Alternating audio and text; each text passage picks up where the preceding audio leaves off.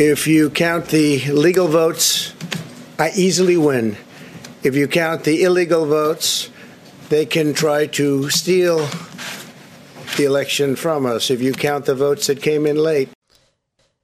Vielen ist vermutlich dieser Post schon bekannt, der hier gerade vorgetragen worden ist. Es handelt sich dabei um einen Tweet von dem ehemaligen US-Präsidenten Donald Trump, der überwiegend über Twitter unter dem Hashtag Stop the Count äh, Fake News verbreitet hat zu dem Ausgang der Wahlen. Und in der Folge heute wollen wir uns mit dem Verhältnis von Fake News, aber insbesondere auch Verschwörungstheorien und den sozialen Medien und darüber hinaus auch nochmal mit dem digitalen Wandel beschäftigen. Und das mache ich heute natürlich nicht alleine, sondern Lukas ist hier aus der Projektgruppe und er hat sich mit seiner Gruppe näher mit dem Thema auseinandergesetzt und wir wollen heute etwas darüber sprechen. Hi Lukas. Hallo Vanessa. Ja, ich freue mich, dass ich heute hier zu Gast sein kann als Stellvertreter der Gruppe Digitaler Wandel und mit dir die äh, Ergebnisse unserer Gruppe bes äh, besprechen kann. Und dann hoffe ich, dass wir am Ende etwas äh, Licht ins Dunkel gebracht haben, was die Verschwörungstheorien auf Social Media so zu suchen haben. Ja, ich bin gespannt und freue mich. Dann vielleicht steigen wir erstmal so ein, dass wir überlegen, warum, also warum habt ihr euch eigentlich für das Thema Social Media entschieden? Genau, also Social Media ist ja im Moment total in der Gesellschaft angekommen. Jeder nutzt es, jeder hört davon, jeder interagiert auf Social Media, die wenigsten entziehen sich dem Ganzen.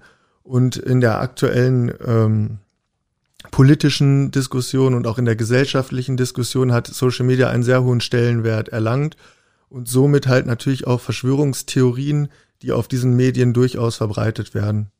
Ja, für mich schließt sich dann direkt die Frage an, also zum einen, wie werden sie da verbreitet? Und also das klang jetzt gerade so, ich finde natürlich, das ist total schnell super naheliegend. Also Social Media hat eine hohe Relevanz für uns, wir nutzen das alle. Natürlich werden da auch Verschwörungstheorien verbreitet. Aber ich fände es jetzt spannend, wenn du was dazu sagen könntest. Wie hat sich das denn entwickelt überhaupt? Ja, genau, damit, das haben wir uns in der Gruppe auch als erstes gefragt, wie gibt es einen bestimmten Bruch, an dem man eine Entwicklung festmachen kann? Und ein markanter Punkt ist da auf jeden Fall die Jahrtausendwende, also um das Jahr 2000. Zu der Zeit, wo das Internet so richtig in die Gesellschaft eingedrungen ist, sind auch die ersten Netzwerkmedien oder sozialen Netzwerke, Social Media entstanden. Das wird auch ganz gerne mit dem Begriff Web 2.0 umschrieben was man so auf das Jahr 2003 datieren kann. Und ab diesem Zeitraum macht sich schon ein, äh, ein deutlicher Bruch bemerkbar, dass die sozialen Medien die Kommunikation innerhalb der Gesellschaft deutlich verändert haben. Und ähm, wie zeigt sich diese Veränderung? Also woran kann man die vielleicht festmachen genauer? Ja, da gibt es mehrere Merkmale. Zum einen ein wesentliches Merkmal ist, dass über die sozialen Medien jeder Nutzer und jede Nutzerin die Möglichkeit hat, selber zum Sender von Informationen, Nachrichten und auch ja eigenen Gedanken, eigenen Meinungen werden kann. Also jeder kann Sender werden und jeder ist auch gleichzeitig Empfänger. Das heißt, diese klassische Trennung zwischen äh, Sender und Empfänger, wie es bei den klassischen Massenmedien der Fall gewesen ist, also bei Zeitungen oder auch bei Nachrichten, die übers Radio äh, oder übers Fernsehen geteilt wurden, die gibt es halt mit diesen ähm, Social Media und mit den sozialen Netzwerken immer weniger. Aber das ist ja auch, also man könnte ja jetzt sagen, dass es natürlich auch erstmal was Positives ist, wenn viele Menschen sich irgendwie beteiligen können, ihre Meinung sagen können und auch irgendwie eine Informationsvielfalt entsteht. Ja, total, da sprichst du einen guten Punkt an. Also die ähm, für die Meinungsfreiheit und für die äh, Beteiligung am öffentlichen Diskurs haben die äh, sozialen Medien ja auf jeden Fall einen sehr positiven Beitrag geleistet. Aber auf der anderen Seite gibt es natürlich auch viele negative Punkte. Und da wäre ein Punkt zum Beispiel, dass natürlich die klassischen Kontrollinstanzen für Nachrichten und Meldungen entfallen, wie es sie bei den klassischen Massenmedien noch gegeben hat. Also es gibt keine Redaktionen mehr, es gibt keine Herausgeber mehr, die Informationen prüfen und diese auch einordnen können. Also das läuft alles oder es verschwimmt zunehmend auf sozialen äh, Netzwerken Meinungen, stehen neben Kommentaren, Kommentare stehen neben Nachrichtenmeldungen. Ähm, das Ganze verschwindet hinter sachlich recherchierten Beiträgen und es gibt keine wirkliche Kontroll Kontrollinstanz, die das einordnet. Ja, wie du gerade schon meintest, ich kann mir gut vorstellen, dadurch, dass dann diese Kontrollinstanzen wegfallen und es irgendwie, also viele Menschen auch selber zu Produzierenden werden von Nachrichten, dass das natürlich auch einen Einfluss auf die Verbreitung von Verschwörungstheorien hat. Ja, auf jeden Fall.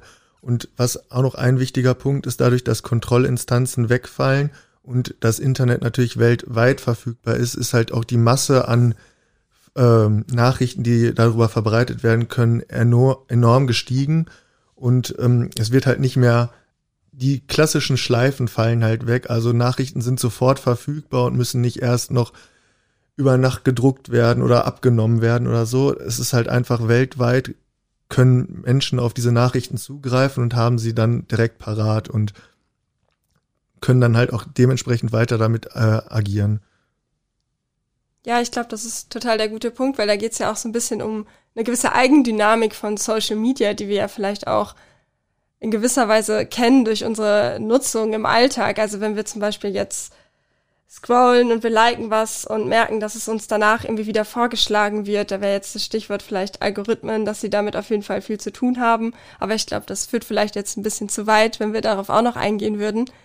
Ähm, aber meine Frage wäre jetzt, also klar, du hast deutlich gemacht, Social Media spielt eine Rolle bei der Verbreitung von Verschwörungstheorien. Aber ich meine, also es gab Verschwörungstheorien ja auch schon vor Social Media und ich kann mir auch vorstellen, dass es weitere Faktoren geben kann, also wie, wie gestaltet sich da das Verhältnis? Also welch vielleicht auch, wie hoch ist die Relevanz von Social Media dabei, falls man das überhaupt beantworten kann? Ja, es gibt auf jeden Fall noch äh, weitere Faktoren. Da müsste ich jetzt auch noch mal wieder bei der Jahrtausendwende ansetzen. Ähm, ab dem Zeitpunkt kann man ungefähr eine enorm gesteigerte äh, Komplexität der geopolitischen und ökonomischen Zusammenhänge auf der Welt feststellen. Also durch die Globalisierung, die mit dem Internet natürlich enorm gesteigert wurde und eine Geschwindigkeit erreicht hat, wo der normale Bürger oder die normale Bürgerin halt nicht mehr mitgekommen ist, da haben sich dann Gesellschaften darauf ähm, oder ziehen sich äh, Beteiligte am öffentlichen Diskurs gerne auf einfache Antworten zurück. Sie haben, sie wollen einfache Antworten auf komplexe Fragen. Das kann man vielleicht so ganz grob zusammenfassen. Und da ist natürlich Social Media durch diese Kürze und die Schnelle an, ähm, an Nachrichten, die darüber verbreitet werden, natürlich ein kleiner Brandbeschleuniger, könnte man sagen. Ja, weil es eben halt nicht die lang redaktionell aufgearbeiteten Texte sind, die da Antworten auf komplexe Fragen liefern, sondern halt kurze, kleine Nachrichten, Tweets von 240 Zeichen zum Beispiel, ja, da kann man keine komplexe Frage mit beantworten, aber man kann sehr gut äh, populistische Parolen darüber raushauen und ja. Ja, also es ist jetzt auf jeden Fall schon klar geworden, Social Media hat da einen Einfluss und jetzt ist natürlich so der Punkt, wenn wir über Social Media sprechen, ich denke natürlich direkt an die ganzen großen Plattformen, Facebook, Instagram, Twitter, YouTube. Ähm, wie sieht es denn da aus? Wie kann man das denn festmachen? Also mir kommen jetzt direkt sowas wie Nutzer- und Nutzerinnenzahlen in den Kopf, aber ich weiß gar nicht, ob das jetzt ein adäquates Mittel ist. Ja, würde ich schon sagen. Wir machen natürlich jetzt einen kleinen Sprung von der Jahrtausendwende, wo wir gerade angefangen haben. Springen wir jetzt halt ein bisschen vor, so ab 2010 und bis jetzt zur aktuellen Zeit 2020, 2021. Wir sind jetzt mittlerweile in einer Situation, dass ähm, weltweit jährlich 1,5 Milliarden Smartphones verkauft werden und die Social-Media-Plattformen, wie du sie eben angesprochen hast, Facebook, YouTube und Co, im Schnitt rund zwei Milliarden Nutzer pro Monat haben, aktive Nutzer, die auf diesen Plattformen unterwegs sind. Also ja, ich würde sagen, in dem Fall sind Zahlen als äh, angemessenes Kriterium auf die Relevanz und den Einfluss von äh, Social Media auf jeden Fall ähm, äh, ein adäquates Mittel, die Relevanz zu beschreiben.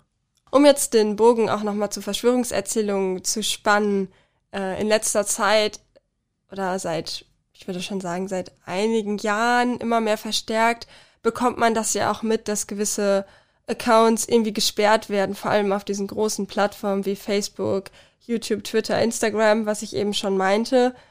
Und ähm, da wäre meine Frage, was, was macht das denn mit der Verbreitung von Verschwörungstheorien? Ja, durch die hohe Relevanz, die VerschwörungstheoretikerInnen auf diesen Plattformen erreicht haben, dadurch eben, dass sie die Möglichkeit haben, so viele Nutzerinnen zu erreichen, die Bevölkerung zu beeinflussen, durch eben diese hohen äh, Aufrufzahlen oder Nutzungs, ähm, Nutzungszahlen der Plattform, sind einige Plattformen dazu übergegangen, die Leute auszuschließen von den Plattformen. Das Ganze läuft dann unter dem Stichwort Deplatforming. Ich weiß nicht, ob du davon schon mal was gehört hast. Ja, also so ein bisschen schon. Also wie du gerade schon meintest, ich verbinde damit direkt natürlich diesen, ja quasi, dass sie von der Plattform geschmissen werden, um es jetzt mal salopp zu sagen. Und es gab ja auch schon prominentere Beispiele dabei. Und ich denke dann natürlich auch direkt an so, ich weiß nicht, Alternativplattformen könnte man sagen. Ähm, wo natürlich, wo ich mich jetzt frage, entstehen die, weil die von anderen Plattformen geschmissen werden? Oder gab es die schon vorher? Also, du kannst gerne nochmal genauer was dazu sagen. Ja, ich würde vielleicht erstmal anfangen beim prominenten Beispiel. Also, wenn man jetzt äh, in die USA guckt, die halt natürlich bei solchen Sachen immer etwas Vorreiter sind, dadurch, dass natürlich auch die Unternehmen, die der Plattform, die wir gerade angesprochen haben, aus den USA stammen, wäre ein prominentes Beispiel Alex Jones, ein ähm, ja, Verschwörungstheoretiker, der somit einer der größten gewesen ist, die als erstes von unterschiedlichen Plattformen wie äh, Twitter und YouTube gesperrt worden sind. Oder es ging halt sogar so weit, dass auch Spotify schon angefangen hat, den zu sperren, weil er eben in seinem Podcast so radikale und ähm, falsche Behauptungen aufgestellt hat, so dass den Plattformen ein bisschen die ähm, die Hände gebunden waren, um um solche Sachen weiter zu verbreiten. Okay, du meintest gerade, den waren irgendwie die Hände gebunden. Also woran machen die das denn fest? Gibt es da Kriterien für, ab wann wird denn dieses Deplatforming praktiziert und wann nicht zum Beispiel? Ja, das ist äh, eine gute Frage. Da hat natürlich jedes Unternehmen so seine eigenen Richtlinien. Es gibt also allgemein gesagt, ähm, sperren die Plattformen dann, wenn die Nutzerinnen und Nutzer gegen sogenannte Terms of Service oder allgemeine Geschäftsbedingungen verstoßen. Bei YouTube heißen die zum Beispiel Community Guidelines. Und wenn YouTube halt Verstöße dagegen feststellt, dann äh, gibt es ein Strike-System, zum Beispiel bei YouTube. Da gibt es dann drei Strikes und wenn man das dritte Mal gegen diese Community Guidelines verstoßen hat, also den dritten, dritten Strike bekommen hat, dann wird man halt endgültig von der Plattform ausgeschlossen. In den USA funktioniert das halt nur nach diesen Community Guidelines oder nach diesen Terms of Service, weil es da keine staatliche Kontrolle gibt der Inhalte. Also es sind halt immer die Richtlinien, die sich die Plattform selber setzen und an die sich die Nutzerinnen halten müssen. In Europa und in Deutschland sieht das ein bisschen anders aus. Da gibt es mittlerweile das Netzwerk Durchsetzungsgesetz, was die Möglichkeit sieht, diese Plattform zu bestrafen, sollten da äh, strafrechtlich relevante Inhalte auf den Plattformen stattfinden. Aber da tritt auch jetzt wieder ein anderer Effekt ein. Die Plattformen wissen das natürlich in, äh, in Europa und in Deutschland, dass sie da belangt werden können und reagieren proaktiv. Also sie fangen an, Nutzer stärker äh, auszuschließen, wenn sie Verstöße gegen die Community-Richtlinien feststellen. Also kann man sagen, dass so ein ähm, ja so eine staatliche Kontrollinstanz äh, schon ein, äh, eine Wirkung äh, auf das Deep Platforming hat. Also dass quasi durch diese dieser Eingriff auch die Plattformen jetzt zu, zu einem offensiveren Umgang damit quasi gedrängt worden sind. Zumindest kann man das jetzt äh, für Europa so sagen. Genau, das ist, ähm, das ist ein Punkt. Ein anderer Punkt ist natürlich, dass die Plattformen sich ähm, hauptsächlich aus Werbeeinnahmen finanzieren und wenn äh, ja andere Firmen wie ähm, ja Autohersteller oder Getränkehersteller oder so mitbekommen, dass auf diesen äh, auf diesen Plattformen strafrechtlich relevante oder sehr sehr falsche Informationen geteilt werden und Nachrichten verbreitet werden, dann haben sie natürlich auch keine Lust mehr auf dieser Plattform zu werben und haben dann so ein bisschen so den monetären Druck auf die Plattform und deswegen ist es auch ein Grund, warum die ähm, die Nutzerinnen dann ausschließen. Ja, das, also das klingt ja erstmal nach einem System oder nach einem Umgang damit, der sich irgendwie entwickelt hat. Aber hat es, hat es irgendwelche Konsequenzen oder kann man sagen, wie wirksam das überhaupt ist? Ja, es hat zum einen Konsequenzen, dass natürlich immer wieder neue Plattformen entstehen. Also da gibt es zum Beispiel die Plattform Parler, die entstanden ist. Das ist eine äh, Mikroblogging-Plattform, die etwas an Twitter ähnelt und auf der sich halt dann Leute versammeln oder Leute Accounts machen, die auf Twitter gesperrt worden sind. Um das mal einzuordnen, bei Parler spricht man, also Parler spricht laut eigenen Angaben im Moment von 20 Millionen Nutzern so Sicherheitskreise vermuten, dass es wahrscheinlich nur 14 Millionen aktive Nutzer sind. Und um das jetzt mal einzuordnen, Twitter hatte 2021 350 Millionen aktive Nutzer. Ja, die Dimensionen sind dann schon erheblich. Also die Plattforming hat auf jeden Fall auf, auf die reinen Nutzerzahlen eine äh, enorme Auswirkung, ja. Und ich, also ich kann mir auch vorstellen, dass es natürlich auch einen Moment dauert. Du stellst jetzt fest, die Person, der du irgendwie folgst, deren Inhalte du ähm, verfolgst, wurde gedeplatformt. Ich weiß nicht, ob man diesen Ausdruck überhaupt so hat. Naja, sagen wir das mal. Ähm, also ich kann mir auch vorstellen, dass nicht unbedingt alle den Leuten dann auf die neue Plattform folgen, weil viele Dinge passieren ja auch über, zum Beispiel, wir, wir hatten jetzt das Beispiel YouTube, was du angeführt hast, ja, über Empfehlungen und sowas. Also Könntest du da noch mal eine Einschätzung zu geben? Ja, genau. Also als Alternativplattform zu YouTube könnte man eventuell BitChute nennen. Also es lehnt sich auch schon so ein bisschen vom, vom Wortklang an YouTube an. Ähm, da ist es halt so, dass es in Deutschland überhaupt nicht bekannt ist. Also da liegen die Nutzerzahlen vielleicht bei 30 oder 40.000 Nutzerinnen pro Monat. Und ähm, ja, genau. Also die da ist natürlich dann ein, äh, ein wichtiges Kriterium, was du schon angesprochen hast. Die Plattformen sind nicht so bekannt. YouTube ist natürlich seit ja, 15 Jahren etabliert am Markt sozusagen und Plattformen, die erst vor zwei, drei Jahren entstanden sind oder auch erst vor einem Jahr, die können natürlich nicht die Nutzerzahlen generieren, die äh, die etablierten Mainstream-Plattformen äh, zu bieten haben, ja. Also kann man sagen, die Plattforming wirkt, es ist noch nicht so ganz klar, wie genau es vielleicht wirkt. Ähm, ich kann mir vorstellen, dass man da vermutlich auch zwischen den Plattformen in irgendeiner Art und Weise differenzieren muss, weil die auch immer Eigenarten haben. Du hast jetzt gerade auch schon von YouTube und Twitter gesprochen, die ja auch irgendwie schon unterschiedlich funktionieren oder unterschiedlich genutzt werden. Ja, vielleicht mache ich das mal an einem Beispiel deutlich aus Deutschland. Da können wir es nochmal konkret fassen, wie die Plattforming wirkt. Also ich würde jetzt mal einfach den YouTube-Kanal von KenFM nennen. Das ist ein äh, YouTube-Kanal, der von Ken Jebsen betrieben worden ist. Ein ja mittlerweile doch bekannter Verschwörungstheoretiker in Deutschland. Und der hatte auf seinem äh, YouTube-Kanal 500.000 Abonnenten und damit hat er ungefähr so 150 Millionen Videoaufrufe pro Monat produziert. Und nachdem sein Kanal dann äh, im Januar 2021 endgültig gesperrt worden ist von YouTube, eben weil er dreimal gegen diese äh, Community Guidelines verstoßen hat und drei Strikes auf dem Kanal gesammelt hat, wurde er halt gelöscht. Seitdem treibt sich äh, Ken Jebsen dann vermehrt auf Telegram rum und hat da mittlerweile 99.000 Follower ähm, ja zusammenbekommen, was äh, auch schon eine beachtliche Menge ist, aber jetzt nochmal zum Vergleich, auf YouTube hatte er 500 Millionen, äh, 500.000 ja. Follower. 500 Millionen, da würde er sich, glaube ich, sehr drüber freuen. Nein, aber 500.000 ist natürlich auch schon äh, ein, eine erheblich höhere Anzahl im Vergleich zu knapp 100.000 auf äh, Telegram. Und ja, die Nutzungszahlen auf Telegram sehen auch nicht so rosig aus. Da werden Beiträge, werden vielleicht 20, 25.000 Mal angesehen. Aber das ist, kommt halt immer noch nicht an die Reichweite dran, die äh, über YouTube erlangt worden ist, ja.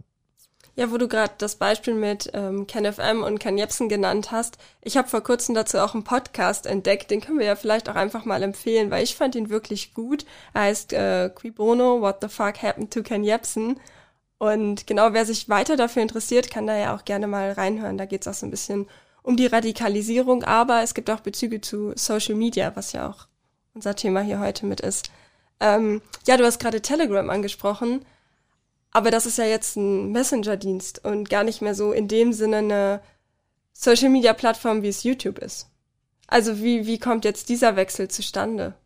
Ja, Telegram ist keine klassische Social-Media-Plattform, wie wir es jetzt von äh, YouTube oder Facebook oder auch Twitter kennen, sondern Telegram ist tatsächlich ein Messenger. Also man kann es mit WhatsApp vergleichen oder auch anderen äh, Messengern wie Signal oder so, die jetzt mittlerweile immer bekannter werden in Deutschland. Aber Telegram bietet noch einige Zusatzfunktionen, die klassische Messenger wie WhatsApp nicht haben und ist somit ein total beliebtes Tool zur Verbreitung geworden von, ähm, von Nachrichten und eben halt auch unter Verschwörungstheoretikern, um Verschwörungstheorien und deren Meinungen zu verbreiten. Und wie, also du hast die Verbreitung angesprochen, aber wie weit ist diese Verbreitung? Also kann man das irgendwie einschätzen? Ja, also mittlerweile hat ähm, Telegram auch eine Nutzerzahl von knapp 550 Millionen Nutzern, aktiven Nutzern erreicht weltweit und spielt damit dann auch ungefähr in einer Liga wie Twitter, was die aktiven Nutzerzahlen angeht. Also es ist halt eine sehr hohe Relevanz. Und allgemein muss man vielleicht auch nochmal dazu sagen, dass halt Messenger in Deutschland die beliebteste Internetanwendung sind. Also noch vor YouTube, noch vor ähm, Informationen in, in Online-Publikationen von Zeitungen oder so werden durch alle Altersklassen Messenger am meisten benutzt und genutzt von, äh, von der Bevölkerung in Deutschland. Und somit halt ist die Relevanz nochmal deutlich höher. Also wenn, wenn 500, ja gut, auf Deutschland sind es halt nicht 550 Millionen, aber ein großer Anteil ja. der Nutzer fällt natürlich auch auf Deutschland. Und wenn die das dann auch noch als meiste ähm, Internet-Anwendung äh, äh, benutzen, dann ist die Relevanz denke ich mal, ganz gut gegeben. Ja, also ich selber nutze auch Telegram und es gibt ja diesen Unterschied auch zwischen, sag ich mal jetzt, diesen privaten Nachrichten, die man sich schicken kann und diesen Kanälen. Also was, also ich kann mir vorstellen, dass beides eine Rolle spielt bei der Verbreitung von Verschwörungstheorien. Genau, also ein wesentliches Merkmal hast du gerade schon angesprochen, das sind die Kanäle. Es gibt auch noch die Gruppen. Gruppen sind, das kennen wir alle wie aus WhatsApp, man macht eine Gruppe, da sind mehrere Leute drin. Äh, und man kann halt einen Gruppenchat starten und sich austauschen. Telegram bietet da die Funktion, die Gruppen bis auf 200.000 Mitglieder stark zu machen. Ich glaube, bei WhatsApp sind es 256 oder sowas. Also auch da hat man nochmal die Möglichkeit, viel mehr Leute in eine, in eine Gruppe zu bekommen und somit seine Nachrichten zu verbreiten. Und die Kanäle, die du schon angesprochen hast, das ist eigentlich das, was ähm, Telegram zu einem zu einer Art Hybrid-Medium macht. Also ist dann nicht mehr der klasse, klassische Messenger, wie wir es von WhatsApp kennen, sondern es übernimmt dann auch Elemente von Twitter. Also wenn ich einen Kanal erstelle, dann können diesem Kanal eine beliebige Anzahl von Leuten folgen. Da gibt es meines Wissens nach im Moment keine Begrenzung von Tele Telegram. Und somit funktioniert dann eine Nachricht auf einem Telegram-Kanal ähnlich wie ein Tweet. Alle Leute, die diesem Kanal folgen, sehen diesen äh, sehen diese Nachricht, ähnlich wie es bei einem Tweet ist. Also wenn ich jemandem auf Twitter folge, dann sehe ich mhm, den Tweet. Ja. Und so funktioniert das dann auch auf den Kanälen von Telegram. Da kann man noch ein wesentliches Merkmal von dem Messenger herausstellen, was er einen Vorteil gegenüber Twitter hat. Und zwar werden diese Nachrichten nicht gerankt, also so wie der Besitzer des Kanals sie abschickt, so kommen sie auch bei dem Follower, bei dem Nutzer oder bei der Nutzerin an. Wenn ich bei Twitter jemandem folge, dann hat Twitter immer noch einen Einfluss darauf, ob und wie ich die Tweets sehe, wie sie mir angezeigt werden, in welcher Reihenfolge. Ähm, da greifen wieder die Algorithmen rein, die wir schon mal am Anfang unseres Gesprächs erwähnt hatten. Diese Einflussnahme gibt es bei Telegram eben nicht, weil es wie ein klassischer Messenger funktioniert. Also Nachrichten kommen einfach direkt beim Nutzer an oder bei der Nutzerin.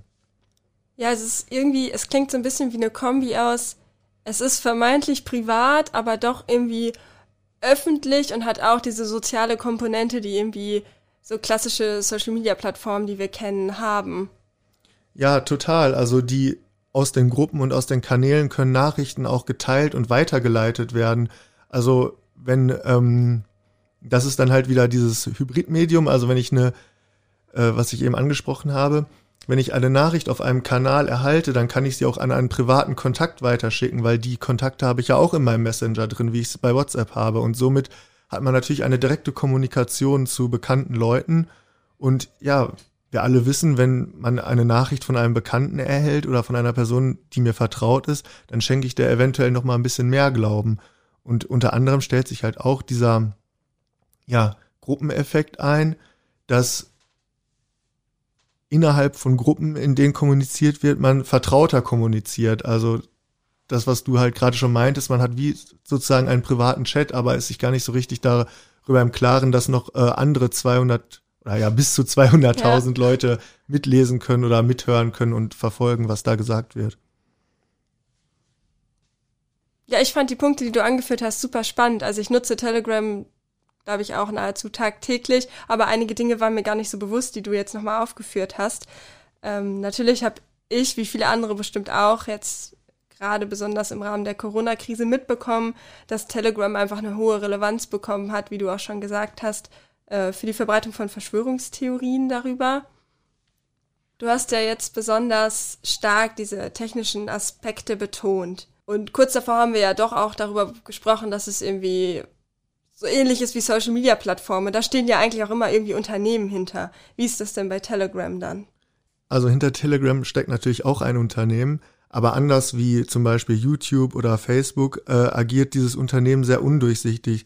Diese klaren Community Guidelines oder AGBs oder Terms of Service, die wir eben bei den großen Mainstream-Plattformen angesprochen haben, die gibt es in dem Sinne bei Telegram noch nicht. Sie sind sehr liberal, was die Verbreitung von Meinungen angeht.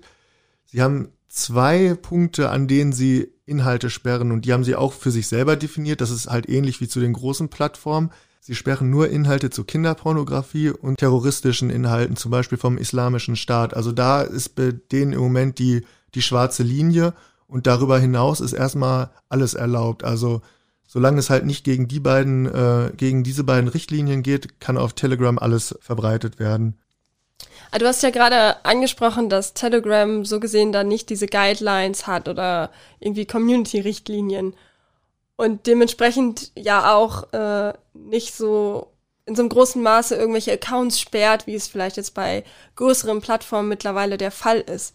Und wenn ich jetzt nochmal auf das Deplatforming von äh, vorher zurückkomme, dann findet es ja eigentlich auf Telegram so gar nicht statt, oder? Ja, genau. Also im Moment ist es wirklich, wirklich sehr, sehr selten, weil Telegram einfach noch nicht den Druck verspürt. Die sind im Gegensatz zu ähm, ja, YouTube und Facebook halt nicht auf Werbeeinnahmen angewiesen. Also sie müssen schon mal nicht irgendwie werbefreundlich für Kunden sein, weil im Moment ist das Ganze noch privat finanziert. Halt auch aus ja, ein bisschen undurchsichtigen Quellen. Man weiß nichts Genaues, ähnlich wie, wie es mit, der, mit dem Unternehmenssitz äh, bestellt ist. Das ist halt alles ein bisschen im Dunkeln. Ähm, aber mittlerweile hat sich da noch so eine, so eine andere Druckquelle aufgetan. Und zwar hat Telegram ja auch eine App, die auf Smartphones installiert werden kann und halt auch hauptsächlich wird, weil ja, Smartphone hat eigentlich jeder weltweit, hatten wir eben auch schon mal die Zahlen, 1,5 ja. Milliarden verkaufte Smartphones. Also dann willst du halt auch, dass deine App und deine Plattform auf das Smartphone kommt. Und im Moment fällt Telegram in Deutschland oder in Europa noch nicht unter dieses Netzwerkdurchsetzungsgesetz, also verspüren sie nur, also auch keinen Druck durch staatliche Institutionen. Also sie haben keinen Druck durch die Werbeindustrie, sie haben keinen Druck durch staatliche Institutionen. Jetzt kommt aber ein dritter Punkt hinzu. Äh, Telegram verspürt Druck durch die Betreiber von App Stores, also Google Play und Apple App Store weil die wiederum unter das Netzwerkdurchsetzungsgesetz fallen oder staatlich reguliert werden können und sehr starke oder sehr enge Community Guidelines oder Richtlinien und AGBs haben. Deshalb gehen äh, Firmen wie Google und Apple hin und gucken, welche Apps haben wir denn in unserem Store und welche Inhalte werden über diese äh, Apps vertrieben. Und wenn natürlich Telegram jetzt sehr viele Kanäle hat, die äh, Verschwörungstheorien, Fake News, extremistische Inhalte teilen, rechtsextremistische Inhalte, wie es häufiger der Fall ist, unter anderem bei dem Beispiel, was jetzt ganz prominent ist, Attila Hildmann, der ja. sich über die Verschwörungstheorien hin entwickelt hat zu einem Extremisten, wo es sehr stark antisemitische ähm, Züge hat, die halt auch strafrechtlich relevant werden, zumindestens in Deutschland. Genau, und Firmen wie Google und Apple bekommen dann natürlich Angst, dass sie von staatlicher Seite reg äh, reguliert werden und fangen dann an, proaktiv die ähm, Inhalte zu regulieren. Und da kam es aktuell zu dem Fall, dass der Telegram-Kanal von Attila Hildmann auf den Apps nicht mehr verfügbar war. Man konnte ihn noch immer, also er war auf Telegram immer noch verfügbar. Man konnte ihn, wenn man sich am PC über den Browser eingeloggt hat, konnte man immer noch auf die Inhalte zugreifen, aber sie wurden nicht mehr auf die Apps ausgespielt. Also es ist schon ein Anfang von Deep Platforming zu erkennen, aber dieses ganz große Deep Platforming, dass wirklich Kanäle gelöscht werden, wie es bei YouTube der Fall gewesen ist, äh, mit dem Beispiel, was wir eben hatten, das gibt es äh, bislang noch nicht auf Telegram. Genau, und wenn ich das richtig verstanden habe, war ja auch nicht Telegram aktiv, sondern dann eben Google und Apple, die über die Bereitstellung in einem App Store gehandelt haben. Korrekt?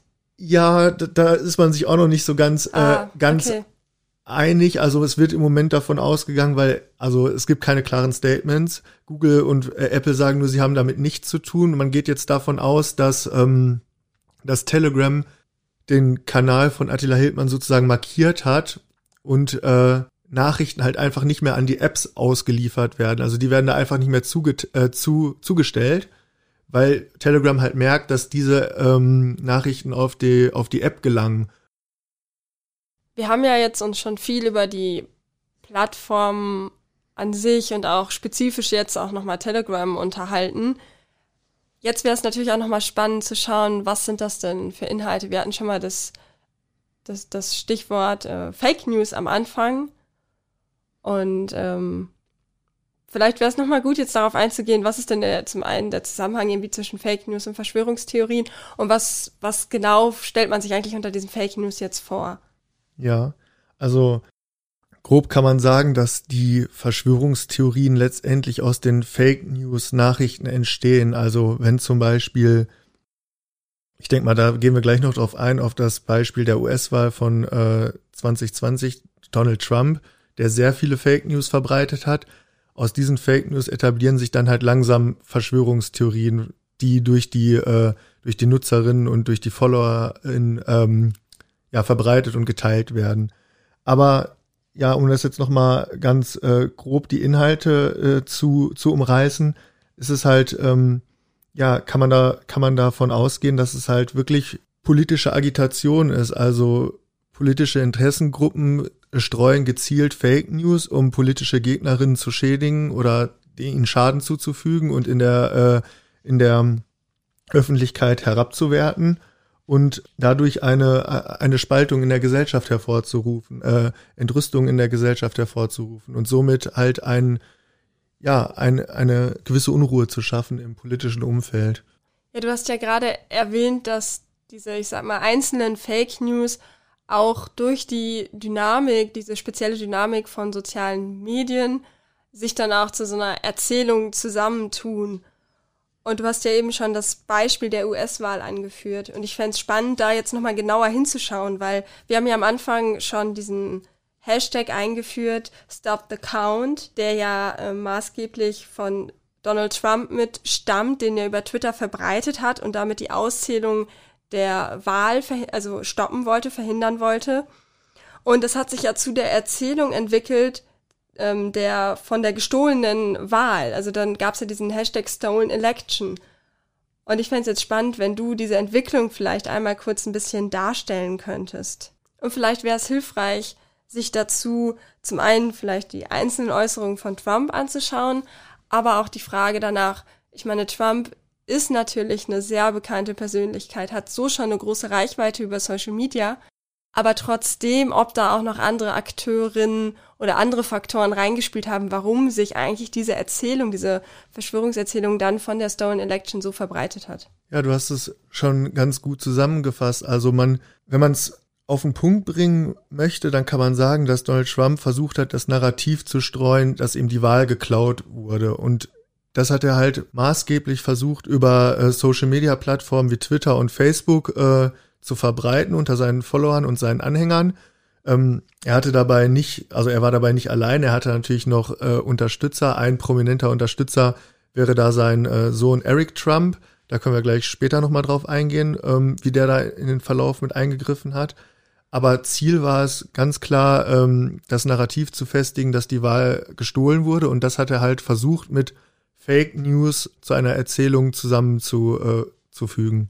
Äh, und also ich kann mich erinnern, ich meine, das haben viele, denke ich, mitverfolgt. Ich habe das auch mitverfolgt, dass es am Anfang so war, dass ähm, das über Twitter erstmal so rübergegangen ist. Dann gab es Posts, in denen es hieß, Trump hätte schon gewonnen, obwohl noch gar nicht alle Stimmen ausgezählt worden seien und dass, dass diese Tweets so die Runde gemacht haben und sich immer weiter verbreitet haben. Aber dann kam es ja auch dazu, dass äh, tatsächlich Twitter irgendwann auch ein, ein Tweet von ihnen als äh, irreführend, also als misleading markiert hat. Und da hat sich ja dann was verändert im Umgang auch. Also am Anfang lief das ja so und dann hat Twitter ja irgendwie reagiert darauf. Ja, genau. Also Twitter hat versucht, die Tweets von Donald Trump einzuordnen. Das kann man an zwei Beispielen äh, kann man das verdeutlichen.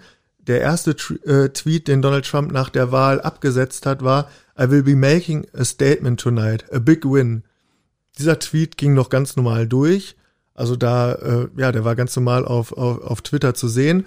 Und ähm, später im Verlauf, als dann dieses ähm, groß, die große Ankündigung von Trump äh, kommen sollte, die er versprochen hat, äh, sah das Ganze dann schon anders aus. Äh, Trump tweetete damals, We are up big, but they're trying to steal the election. We will never let them do it. Votes cannot be cast after the polls are closed. Und bei diesem Tweet versucht äh, Trump zu suggerieren, dass äh, die Wahl schon ähm, zu seinen Gunsten ausgegangen ist. Und was mir jetzt dazu einfällt, also wo du diesen Tweet gerade nochmal erwähnt hast, es suggeriert ja irgendwie auch, dass Stimmen gezählt werden würden, die eigentlich nicht gezählt werden dürften schon. Ja, um das mal, um das mal einzuordnen, also während Trump diese Tweets sendet, läuft die Auszählung der Stimmen noch und und Trump versucht halt das Narrativ zu formen, dass ähm, dass während dieser Auszählung halt Fehler passieren und ja, Fehler in Anführungsstrichen, sondern Fehler absichtlich, gema absichtlich gemacht werden, um die Wahl zu beeinflussen, zu Nachteilen der Republikaner. Und ja, in diese Kategorie gehört halt auch der Tweet, der, den wir eben hier äh, vorgelesen haben. Und der wurde halt von Twitter als, äh, als Falschmeldung gekennzeichnet. Ja, weil es einfach nicht der Wahrheit entspricht. Also Twitter versucht da regulierend einzugreifen, um halt letztendlich dieses Narrativ, was Trump versucht zu formen, zu durchbrechen.